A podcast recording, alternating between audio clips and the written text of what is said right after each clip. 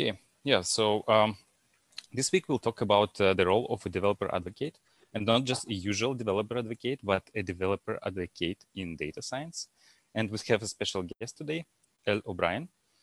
Uh, is a data scientist at Iterative, uh, which is a company behind DVC and CML. And if you don't know what these three letter abbreviations mean, DVC is data version control and CML is continuous machine learning. And I've been following Elle for, uh, for a while on Twitter. And recently we got connected on LinkedIn. And when I was uh, looking through, through her profile, I noticed um, the, that one of the line was um, developer advocacy and outreach available for speaking engagements. It wasn't just the only line there, but it got my attention because uh, this is something I've been um, curious about, this role, what it means, what they do. And I wanted to talk to somebody about that. And I decided to reach out to Elle, invite her to our chat and talk more about this. Welcome, Elle. Uh, thanks a lot for joining us today. Uh, it's a pleasure uh, to, to have a chat with you. Yeah, thanks so much for having me. This is this is exciting. um, before we go into our main topic of developer advocacy, uh, maybe um, you can tell us a bit about your your background. Um, what have you done so far, and how you, did you get into data science? Sure. Um, it was all kind of indirect. I'm an ex academic researcher, um, like many people that get into data science. Um, so I have worked for, for the last for about a decade, I worked in various areas of neuroscience research. Um, I was a math major in college, and so I was doing computational models um, of you know biological systems. Um, and i did that as an undergraduate for a few years in research there. I did a master's degree at the university of washington and then i did a phd and i kind of got all over i, I worked in a lot of different labs and um, a lot of a lot of different systems we were modeling but always using the same kind of core tools of making computational models. Um, and by the end of that time, I could see that there was a really, there was a kind of growing, I don't know, there was something I really didn't want to miss in machine learning and data science. Um, and part of it is that there's a lot of methods that get used there, like non parametric statistics um, and the approach of prediction um, rather than inferential statistics. And I really wanted to get deeper into that. And at the same time, I was also feeling a bit troubled by the way that in all the like so many labs I've worked in, you know, code and data sharing and collaboration and management is still really difficult. And it's kind of like every lab has their own way of doing it and it's a considerable burden and you know it's like you have a bunch of scientists and none of us are really trained for how to manage data that we have to keep for years and years or share with the collaborator or completely reproduce our code for somebody else um, and so I feel like there, there definitely has to be, you know, a systemic change in the tools that we give scientists.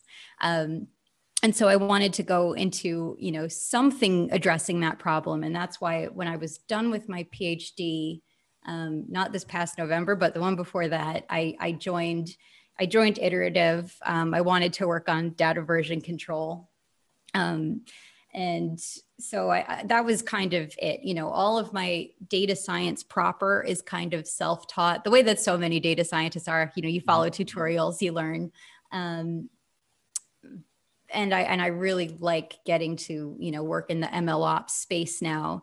Um, although I am in March, so just in a few weeks, going to be joining University of Michigan as a full time lecturer and research investigator in the School of Information, and so I'm going to be doing um, you know leading some classes and developing curriculum for the applied data science master's program. So I'm leaning even harder into, you know, how can we teach this effectively and at scale? So you mentioned, so one thing you mentioned, you said uh, that you got a, another PhD, not the one you got in November. Does it mean you have two? Oh no, I only have one PhD. okay. no, no, I was just trying to think of dates, I think then. But um, yes, I only have one PhD. Okay. And so you'll be teaching, um, among other things, the, the tools like how to make research reproducible, right? Or yeah, so I'm going to be, you know, some of it is going to be teaching statistics, some is going to be supervising, um, you know, students as they, you know, are trying to do end-to-end data science projects. So a lot of these people, you know, in an applied data science program, a lot of them want to go on to be data scientists and not academic researchers. Mm-hmm. Um, so I'm I'm going to do, you know, I think maybe pursuing tools for academic researchers is maybe a research area that I like. And then my day-to-day teaching will probably be very applied, you know, how do we get junior data scientists, data scientists that are just about to go to the workforce in a few months, um, you know, at a pretty high level, you know, of awareness of the issues, knowledge of the tools in the space, you know, able to make some educated choices about how to manage their data science projects. Yeah, that's something that universities, from what I see, are missing right now. This end-to-end uh, overview of uh, of data science projects. So this, yeah. this, uh, this is really great, and this is something that yeah i'm so excited to do it but it's it's like making a data science curriculum. It's like a lot of the work is still to be done. Like we have to lay out what is a data science curriculum and what has to be there. Um, and i suspect a lot of universities are going to be doing this in the next couple of years um, because of it's like you said i mean and like it was in my experience most of data science i just learned it by googling things uh, when I talked to you on Twitter and asked you about this, uh, so when I reached out to you saying, hey, like I want to talk to somebody about this role of developer advocacy, and uh, you said, you replied to me that this is such an interesting job and that you had no idea uh, that this job existed until you you got it. So can you tell us the story a bit uh, in more details? How did it happen? Yeah. Um, so I, I really enjoyed, you know, throughout my PhD, when I wanted to get to work on data science, I would often just make myself like weekend projects. Um, and so for one of them, I had taken StyleGAN, which is a big, beautiful GAN that was released by NVIDIA with all the code and a trained model too. Um, and I, I, trained it on a bunch of frames from videos of myself in different outfits I had in my closet. Um, and then I, I made, you know, after it was trained, I just moved around, you know, the latent space and I patched it together and I made a video that was just like, you know, morphing on my face with different accessories around it. And I posted it on Twitter just because I was like, look at this cool thing I made. And it did, uh, it did low key viral. It got like a thousand something likes, which was pretty good for my Twitter at the time. And, uh, you know, then a bunch of people noticed it and um, oh i think we have one more troll here i think. Okay cool.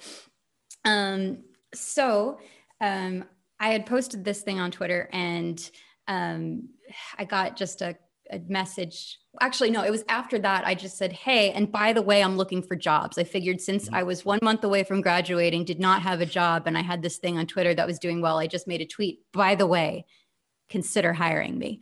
And um, then Dmitry, who's the CEO at Iterative, saw it and he said, Hey, we're looking for somebody for DevRel. And I guess the audition that I had done was I made a piece of content involving machine learning that people, you know, wanted to wanted to see.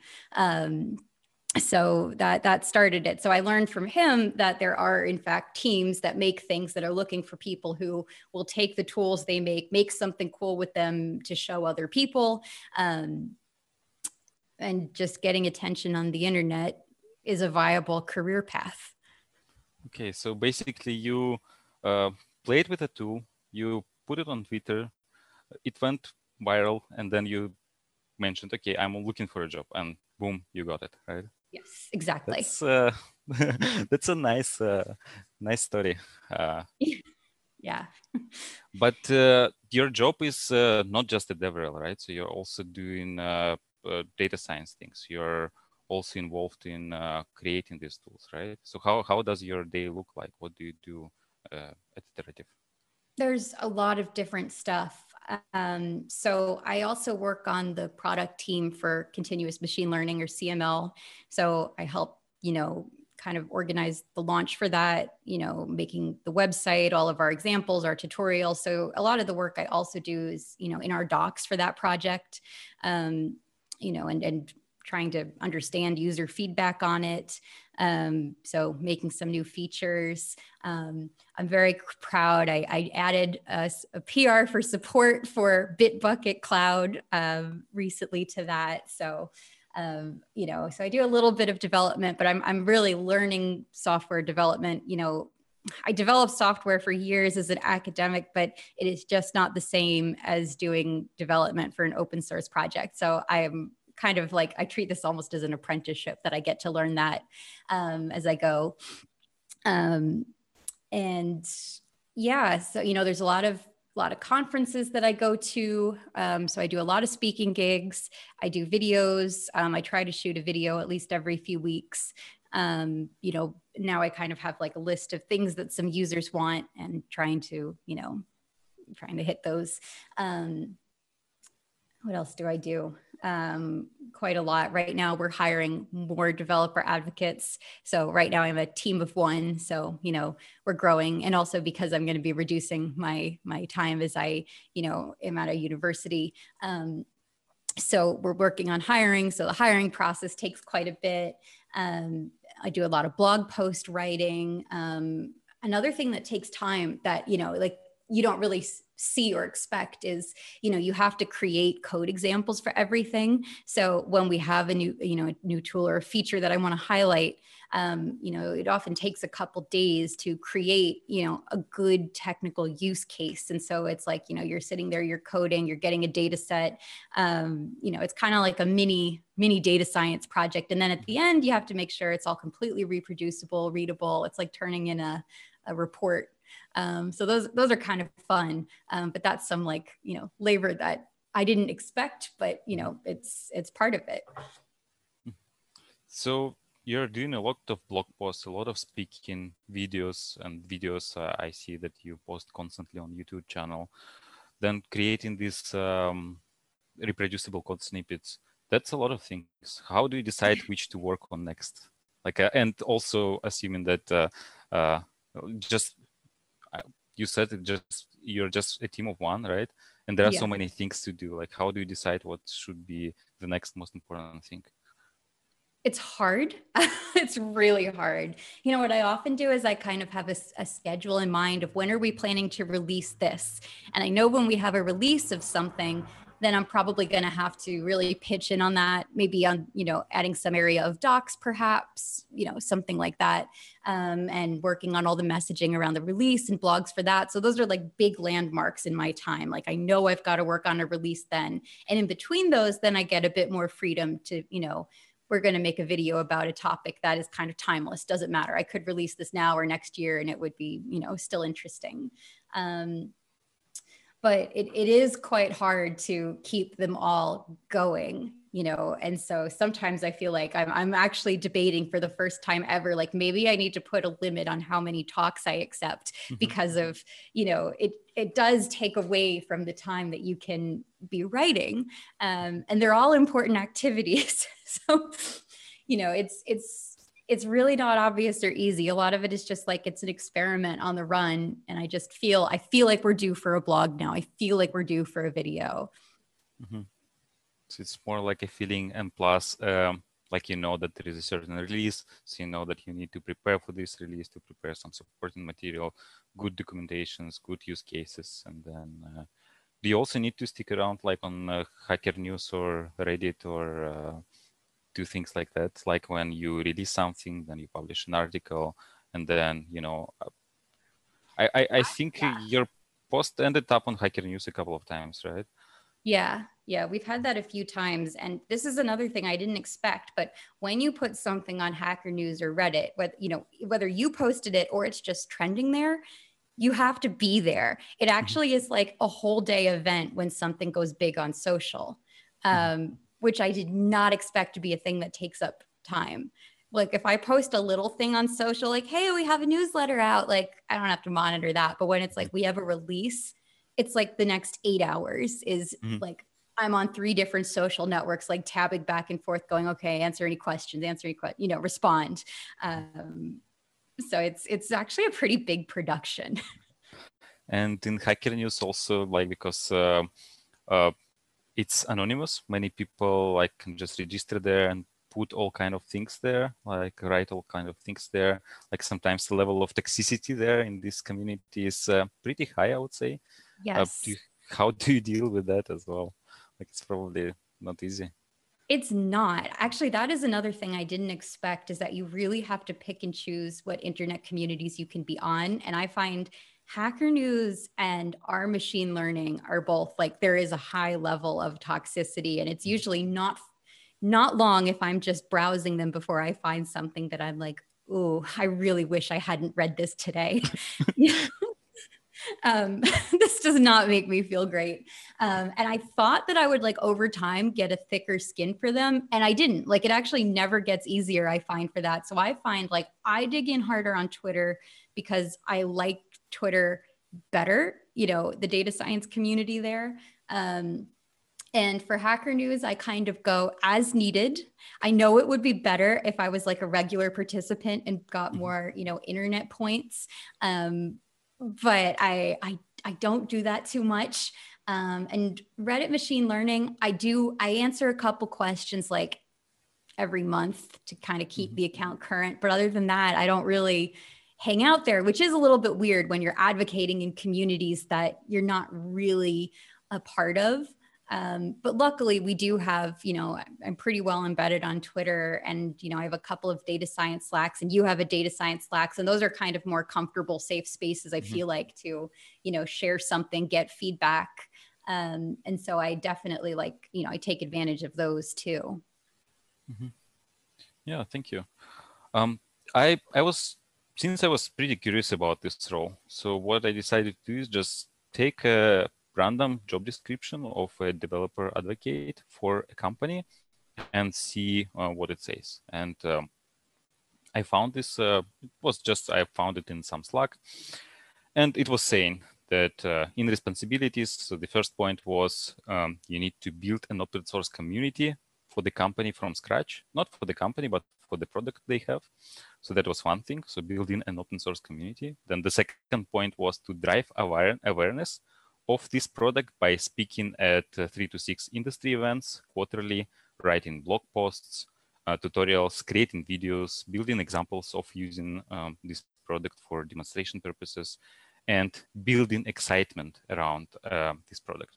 And then there was a third product, uh, third point, sorry, be the voice of the community in our development process.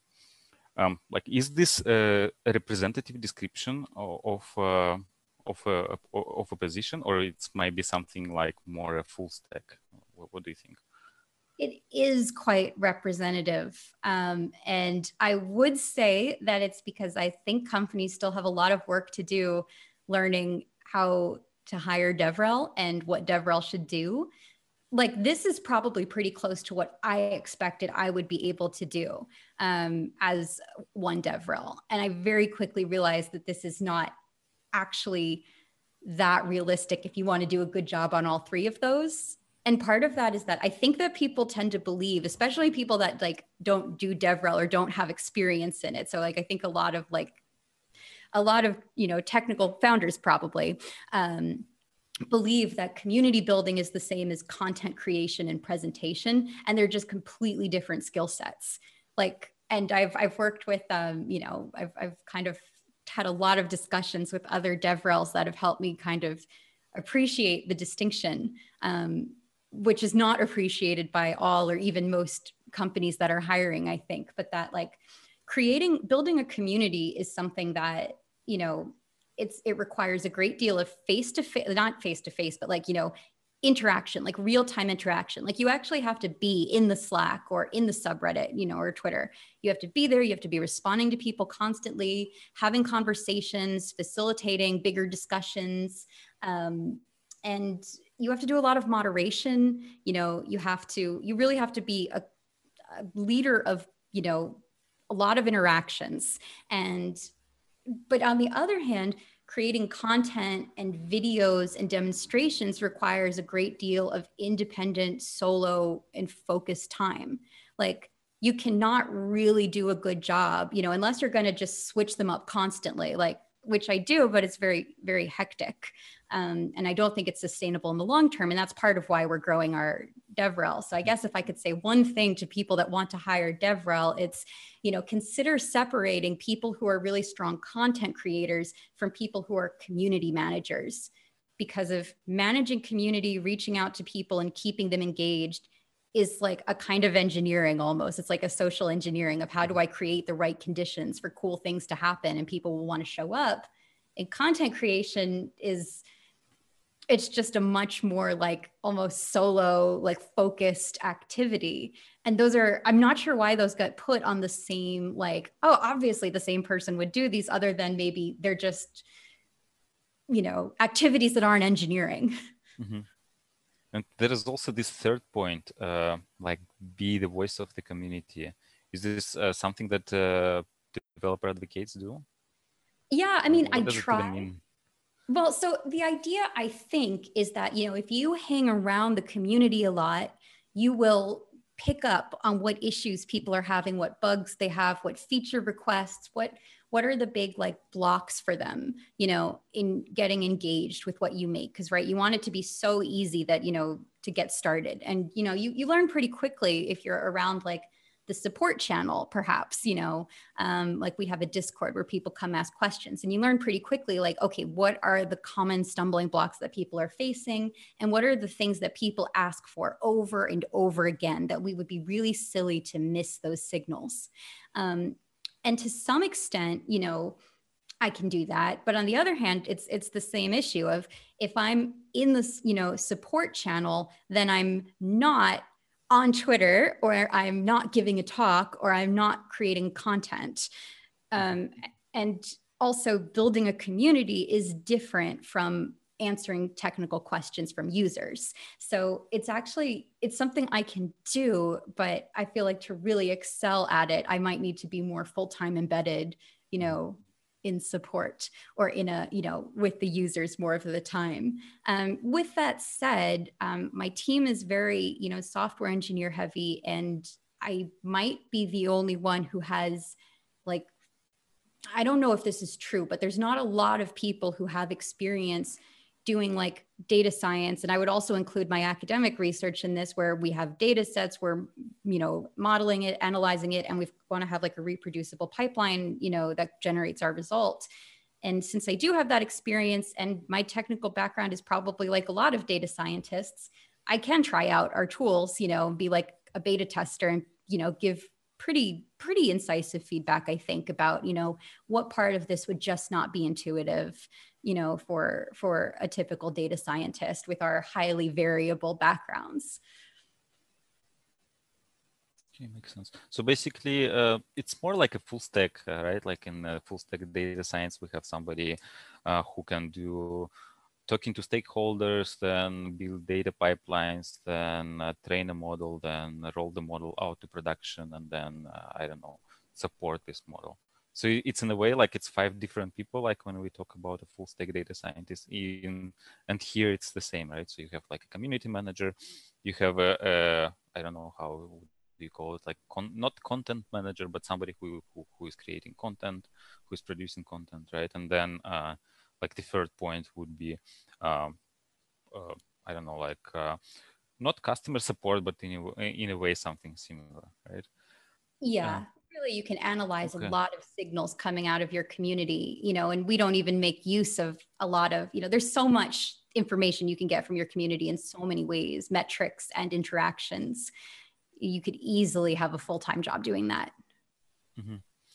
and uh, i could often come across uh, this uh, so there is a developer advocates and then there is a role also called uh, devrel like are they similar? Are they the same? Uh, are they different?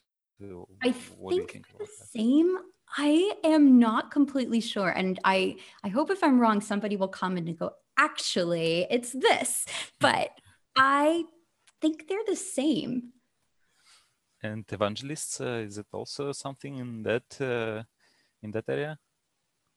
I think so. Yeah, I, I feel like I would feel pretty sim, you know, like, oh, I have a lot in common with you. If I met somebody who was an evangelist, I would feel like it's it's quite similar.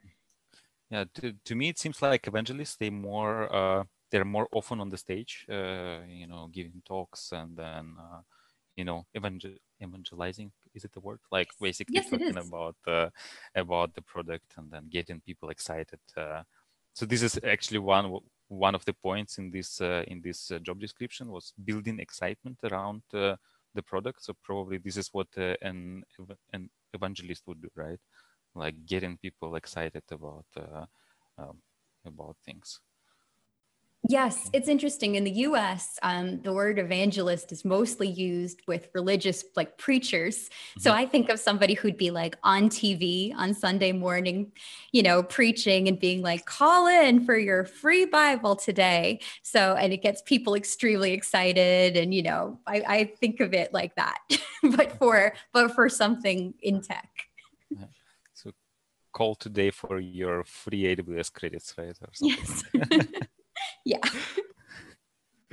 and uh, yeah actually um i the, the reason i'm interested in this uh, in this uh, role is um, some time ago somebody from aws reached out to me saying hey we have this uh, position called developer advocate and then i never actually thought about this position at all mm. but then i thought okay like um, the description looks kind of similar to what i'm doing uh, like you know giving talks and then uh, you know producing content.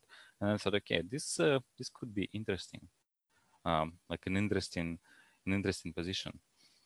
Um, and then i also i asked this uh, i talked to some people and uh, many of them uh, said like mentioned things like you did uh, like that the people in the AWS they have to go to Reddit, Hacker News, and see all these toxicity and deal with that, especially like there's a certain amount of hatred towards AWS in these communities for some reasons. I don't know. Um, so it's not that glorious, right? It's not just uh, um, from what I understood. So some people think it's like a springboard to being famous, right? Like you're on the stage, you're talking all the time. Uh, but also there, there, there are downsides. Um, That's so, really true it's, it's really true. And I did not plan for that. I think I always thought internet points good. And then when it was my job, I have to say, like, there's it's really scary when something is trending or going big because of there's just a tremendous amount of online abuse and you know it it just it happens quite a lot. And so i actually experience like a great deal of fear sometimes when things are going big or you know sometimes it's kind of panicky and it's not really that fun. And like you said i mean there are I know Hacker News is like the place to be, but it's not a place I, I really feel great reading. I don't feel better, you know, and sometimes I'll come across stuff that's quite extreme on it and I'm really troubled by. Um, and it's really hard to, you know, feel like every day I'm going to show up and try to evangelize there when I, I don't even want to be there. Um, and so those, those things are really, really difficult. And like you said, they're not glorious and how to deal with that. Let's say somebody is really excited about this uh, uh, position but uh, this role but there are these downsides. So how like do you have any recommendations to people like how to deal with this uh, online abuse on the internet? I mean I, I don't. I mean part of it is just like because of I don't know that many DevRels yet. Like I'm still kind mm-hmm. of growing into the community a bit. You know, I feel like there's got to be some solidarity and experience in that, you know, and people supporting one another. Part of it is that I think platforms have to, you know, get better at moderating. And, you know, I, I feel like it is really easy to get harassed on even you know places that have a nicer community like twitter where you know everybody has their face and their name most of the time it's very easy to get harassed. And i've seen it happen to a lot of people in machine learning. You know devrel or not when you have a big opinion people will come for you. And i think that you know if you are underrepresented in some way like if you're a woman or you know you you are not white i feel like they can come for you even harder. Um, and so that can be pretty tough like on some forums i'm anonymous like my hacker news i make it pretty not traceable to you know who i am but then sometimes you can't avoid it you know um, so you know if you're posting like i made this and there's only mm-hmm. three people on this project you know i mean they, they, can figure it out um, but I also just make sure I have like I try to make a safe online presence. Like I try to make it, I check pretty regularly, like, okay, if somebody were to try to harass me or dox me, what could they find? And I try to keep that pretty minimal. So sometimes I'll like make sure that, you know, if I see an embarrassing picture of me somewhere that's from like 2009, I will like write that write that website and be like would you please take down this picture of mm-hmm. me? You know things like that. But i i just i feel like there has to be some solidarity you know for that being a rough experience for anybody devrel professionally or not who makes things for the internet. Um, and so commiserating with people helps a bit. Um, and it has to be known that it's a job hazard. Like i feel like you know if i were supervising on somebody with this and they said i really need a break from hacker news for a bit you know mm-hmm. i would grant that because mm-hmm. i would i think that's valid because you can't burn out you know and i'd even say if you're not okay posting here i mean maybe we got to find other avenues but i know that for early stage startups i mean it's really it is a material benefit being on the mm-hmm. front page of hacker news it does change things for you so it's it's like I recognize the business value of it and I will still mm-hmm. do it because if I'm I'm all in on my startup, you know, but it's you know, I just made a piece, I guess, there that like, mm-hmm. okay, I'm doing this for what it takes, you know. Yeah, it's uh, it's sad, but there are definitely advantages of this role, right? And uh, do you think it is a springboard to being famous, or uh, or not really? I mean, maybe a low key kind of fame. Um, yeah, it's like uh, you know in the community, not like uh, on national TV or anything. Right. Like yeah, yeah. It's like I feel like it's really interesting that like as I've done this job, like I've done. I get a lot more followers. I get a lot more talk invitations, and I love that. But then, like, my family has no idea what that means. You know, it's not mm-hmm. like to the people that I'm close with that they sense anything different other than that, I'm invited to a lot more talks. Mm-hmm. Um, but getting invited to talks is really rewarding. And like you get to be on panels with amazing people. And the more talks you're in, like the more you meet people and you hear from people, you know, like perspectives that you would never have heard before. And so the benefit, I mean, other than the risk of burnout, that part is so cool. Um, you know, it, it's it is cool. But at the same time, having a lot of followers gets scary because of the more followers you get, the more you're worried about disappointing them. Mm-hmm. So sometimes I feel like I post less risky or adventurous things than I might if I was had like a hundred Twitter followers. Mm-hmm. Yeah, and then uh, again, you have some responsibility, right? And it it also can turn bad uh, because of the things we just talked about and uh, online abuse and all that, right? Right. Like they're actually here for your brand. Like you know you when you are a devrel what you're monetizing is your brand. And for some people that's very close to their personal life but like for me it's not. Like i don't you know want to tweet a lot about my my personal life. Um you know so they really are here for a certain brand of things. And so you know it's kind of a personal choice about how much do you want to reveal about yourself. Um but in a sense it means like yeah it's it's it's me but it's also not me. It's it's it's cultivated and it's intentional. And it's like you know i i do edit you know it's it's it's all very intentional. And i think that if, if you're a devrel and you want to have like you know sustainability you know you have to be careful about like what kind of things do you want to share regularly. Yeah. And um, for somebody who wants to become a devrel um, so what kind of skills they need to develop so, I mean, the big one, it's it's both the technical work and the communication. Like you have to be credible, you know, as somebody who knows tech. But I don't think it's important that you know, you know, that you start working at a team or a company knowing everything about their their product. I feel like if you know how to learn, like I feel like the biggest skill I got from my years and years of academic research was like, okay, I can jump into a new lab or a new project and I don't know anything in their stack, but I can learn it pretty quickly. Um, and so I'm not like an expert in any of these, but I can get started in a couple minutes. And I just like, I know how to be a beginner. And I feel like that, you know, every, anything new that comes across the desk, like I'm not afraid to try, I'm not afraid to ask stupid questions and, you know, figure it out.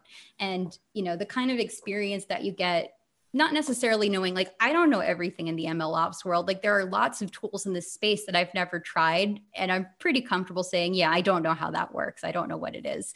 Um, but you have to have some credibility you know about your own knowledge of the space that you know people will trust you as as an expert so someone that should have influence um, and there's lots of ways to get that um, you know there are lots of different ways to do it um, and and on the other hand, I mean, you just you have to be clear. Um, a lot of people who write, you know, I don't know. I think the biggest difference between experienced technical communicators and not experienced technical communicators is you know, after a while, you learn what details to cut so that people really just focus on what's important.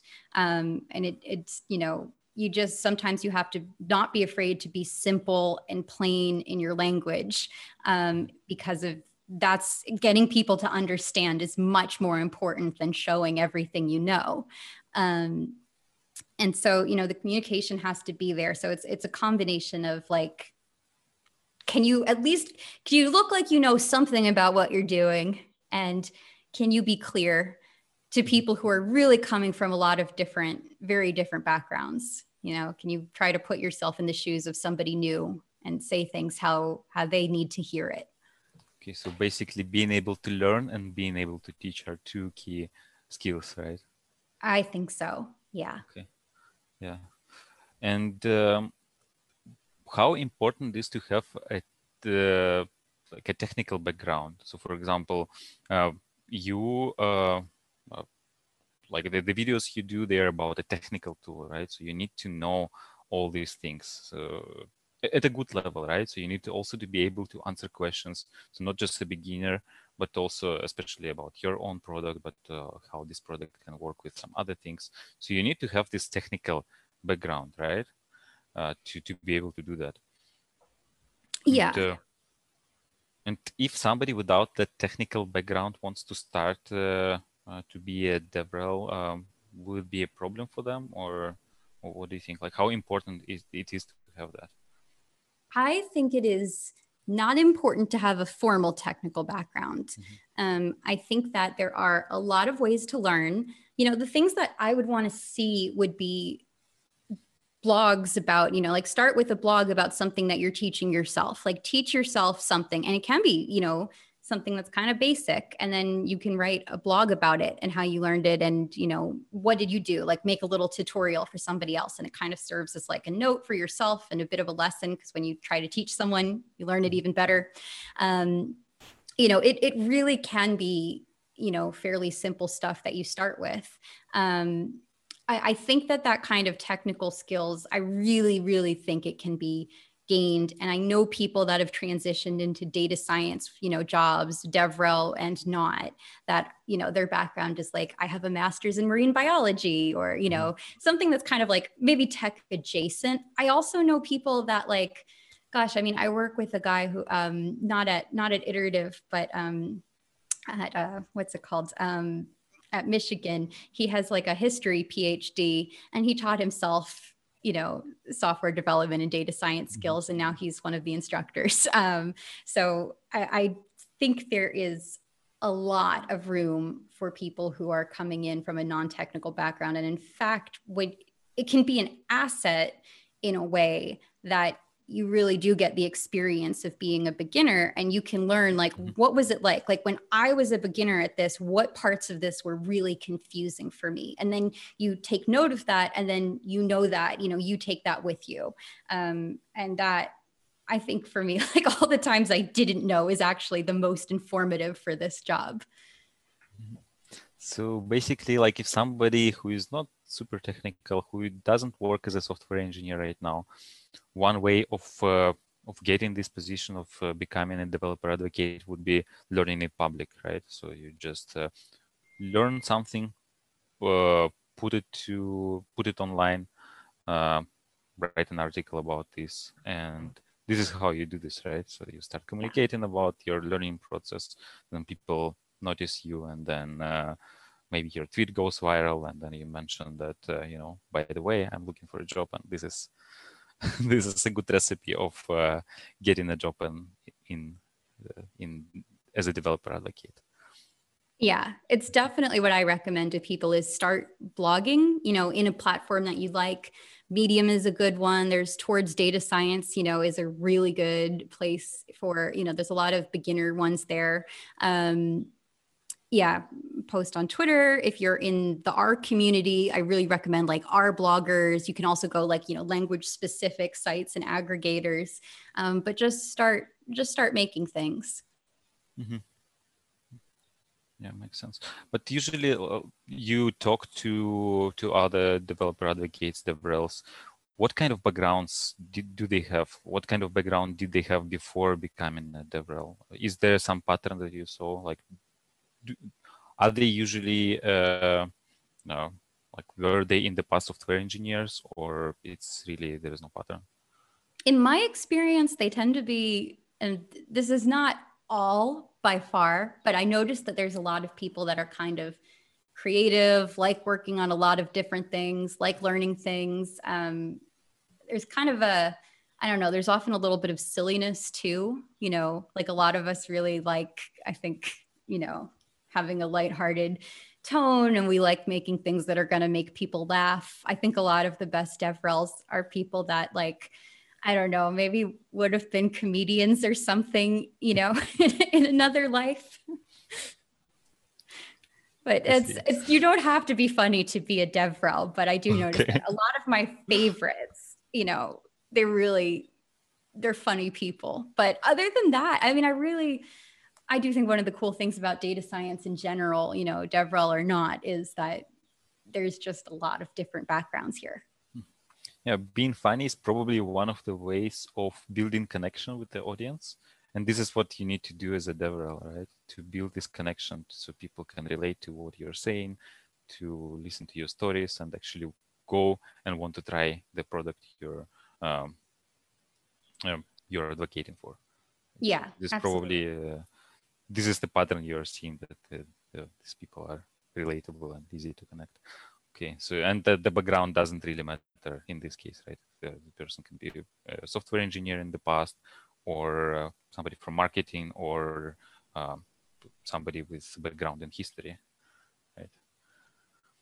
Um, but uh, let's say I, I, this role sounds interesting, so like I want to become famous, talk to, uh, you know, go to conferences, talk to uh, people um, be on the stage in the spotlight, but how to understand that this is indeed for me.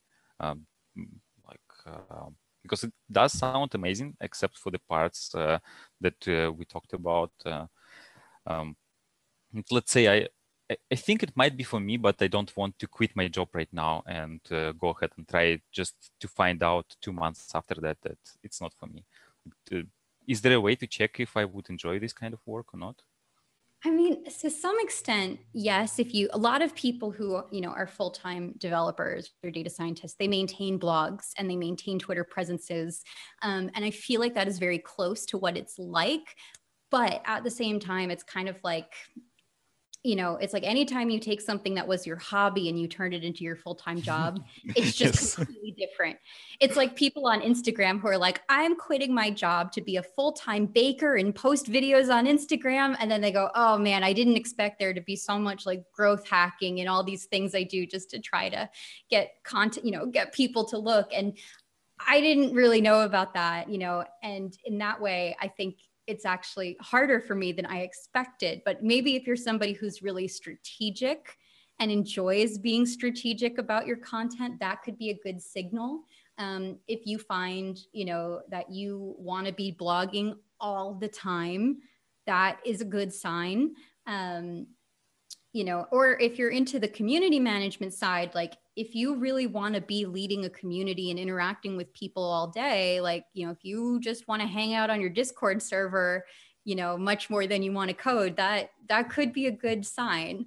Um, but it's kind of it's kind of like it's just it's a little hard i think until you're really putting in a lot of hours over a long time because for Mm. me i mean it's like just that all these things take up more time than i ever expected um, is maybe the biggest downside like it's it's definitely a job i would still recommend to a lot of people um, but to be totally honest about it i mean it is hard to not have time for not or not as much time for like research and development um, because of you are spending so much on content and growing your audience.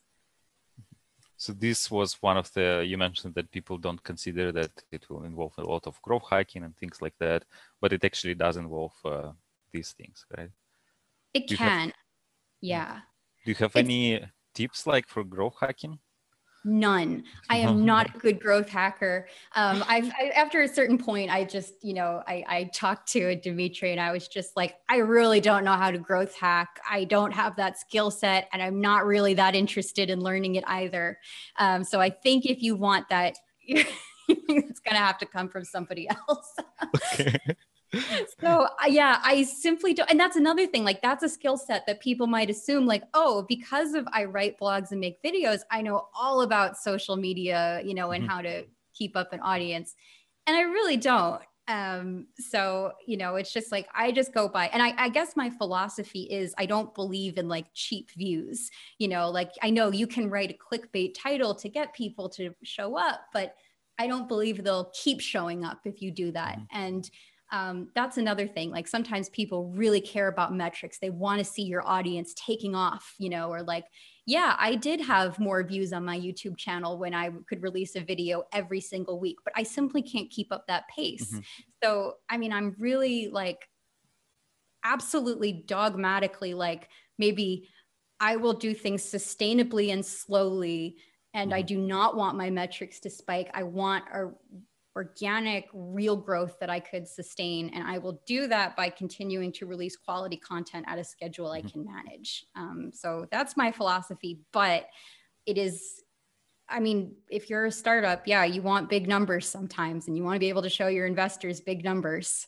Um, so there's there's a whole other side of it that other devrels are probably more qualified to answer that than me but you do make your videos uh, quite uh, entertaining and interesting. And one of the things I don't know you if you have this uh, rainbow colored uh, owl. I do have the owl. Yeah. Yes. I always have the owl with me. yeah, Because it's that so great. that that is maybe one of the growth hacks because this is like uh, one of the how is it a mascot or like He's our basic mascot. Yeah. yeah so this is like uh, like every time i go to the dvc channel i see this uh this little guy is it a guy or a girl DV, yes. It, it really is. Um, I just love DV so much. I mean, actually, when I was a kid, I used to make a lot of videos that I would post on my social networks of just being silly. And this feels like that. I just get to like goof off with this completely ridiculous Technicolor owl. You know, I just like, I wish I could be in the room when they decided, like, we're going to sell this owl. I just love it. and I want everybody to see this. that uh, that could be one of the grow hacks that you can share next time somebody asks you like okay just bring the the rainbow colored owl or something else something that attracts people because this is like uh, it's on every video right was there Yeah, any video is. without uh, Oh, I'm completely committed to featuring DV in every video. I mean, I also just want people to know like this isn't that serious. You know, it, it it's I don't know, like I, I used to go to a data visualization meetup group back when we could meet in person, and it was held in a cupcake shop. It was this bright pink cupcake shop. And it was just the perfect kind of like, it's cool. We don't all have to have, like, we don't have to be like hackers, you know, we can just Mhm. be people who are going to try this together.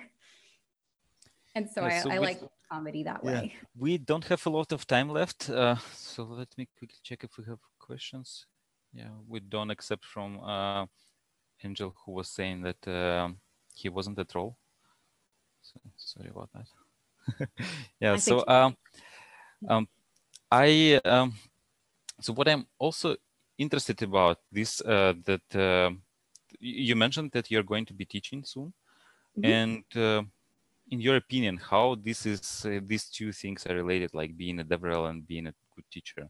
Like, uh, does a DevRel always need to be a good teacher? I think at some level, yes, but not in the same sense of being able to put together like a classroom lecture.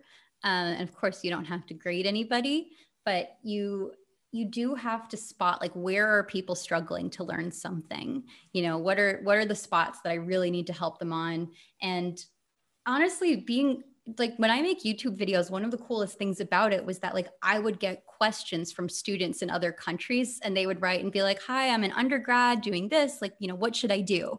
Um, and you end up kind of advising a lot of people and that part is really sweet and really rewarding. Um, you know it's it's cool. Um, and so that part i think is a lot like teaching.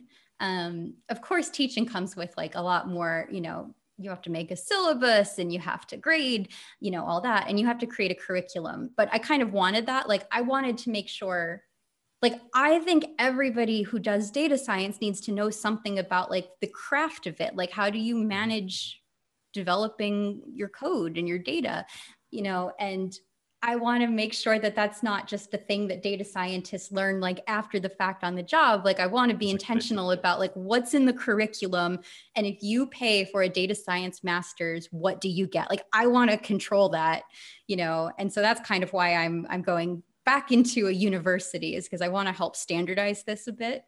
Um, but where was I going? Honestly, one of the things I was most worried about was losing the international audience because I feel like actually as a DevRel, you have students all over the world and it's all free. Like it's all accessible for them. So one of the things I made sure of when I took the job was that I would maintain like continue continue to have copyright over all of my teaching materials mm-hmm. so that I could share them because of I don't want to stop providing materials to students that happen to be outside of the university. So you you you plan to record the videos and put them online? Definitely some. Um, I have found that YouTube is is a really good channel, and is, yes. I like it a lot. It also for me, like I don't have the same kind of like I, I find it less. There's less toxicity as a creator there, um, mm-hmm. and it's you know really fun interacting with people, and you know people wait for your videos, and you get regulars, and and that's really cool. Um, so I'm definitely planning on continuing to have YouTube videos. Like, you know, if people are asking a question in class a lot, I'll probably just make up a video explaining it, put out like a three minute video. You know, I, I it's just a great reusable resource for people.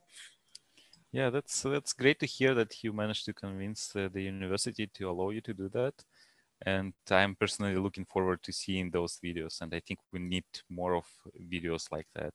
Um, and especially we need uh, like at university we need more lectures like that that prepare students for real life because uh, most of the time what happens like you said people just learn at work but the university is supposed to prepare them for work right yeah it's it's definitely i mean like i said i mean i i was in school for like 10 years and i still never had anybody really teach me how to use git even though like every lab wrote code you mm-hmm. know and yeah, it's I think they realize now that there's a gap, but like I mean, one of the worst things was that everybody, when I was doing my PhD, you'd hear people say constantly, like, oh, yeah, you'll be ready for industry.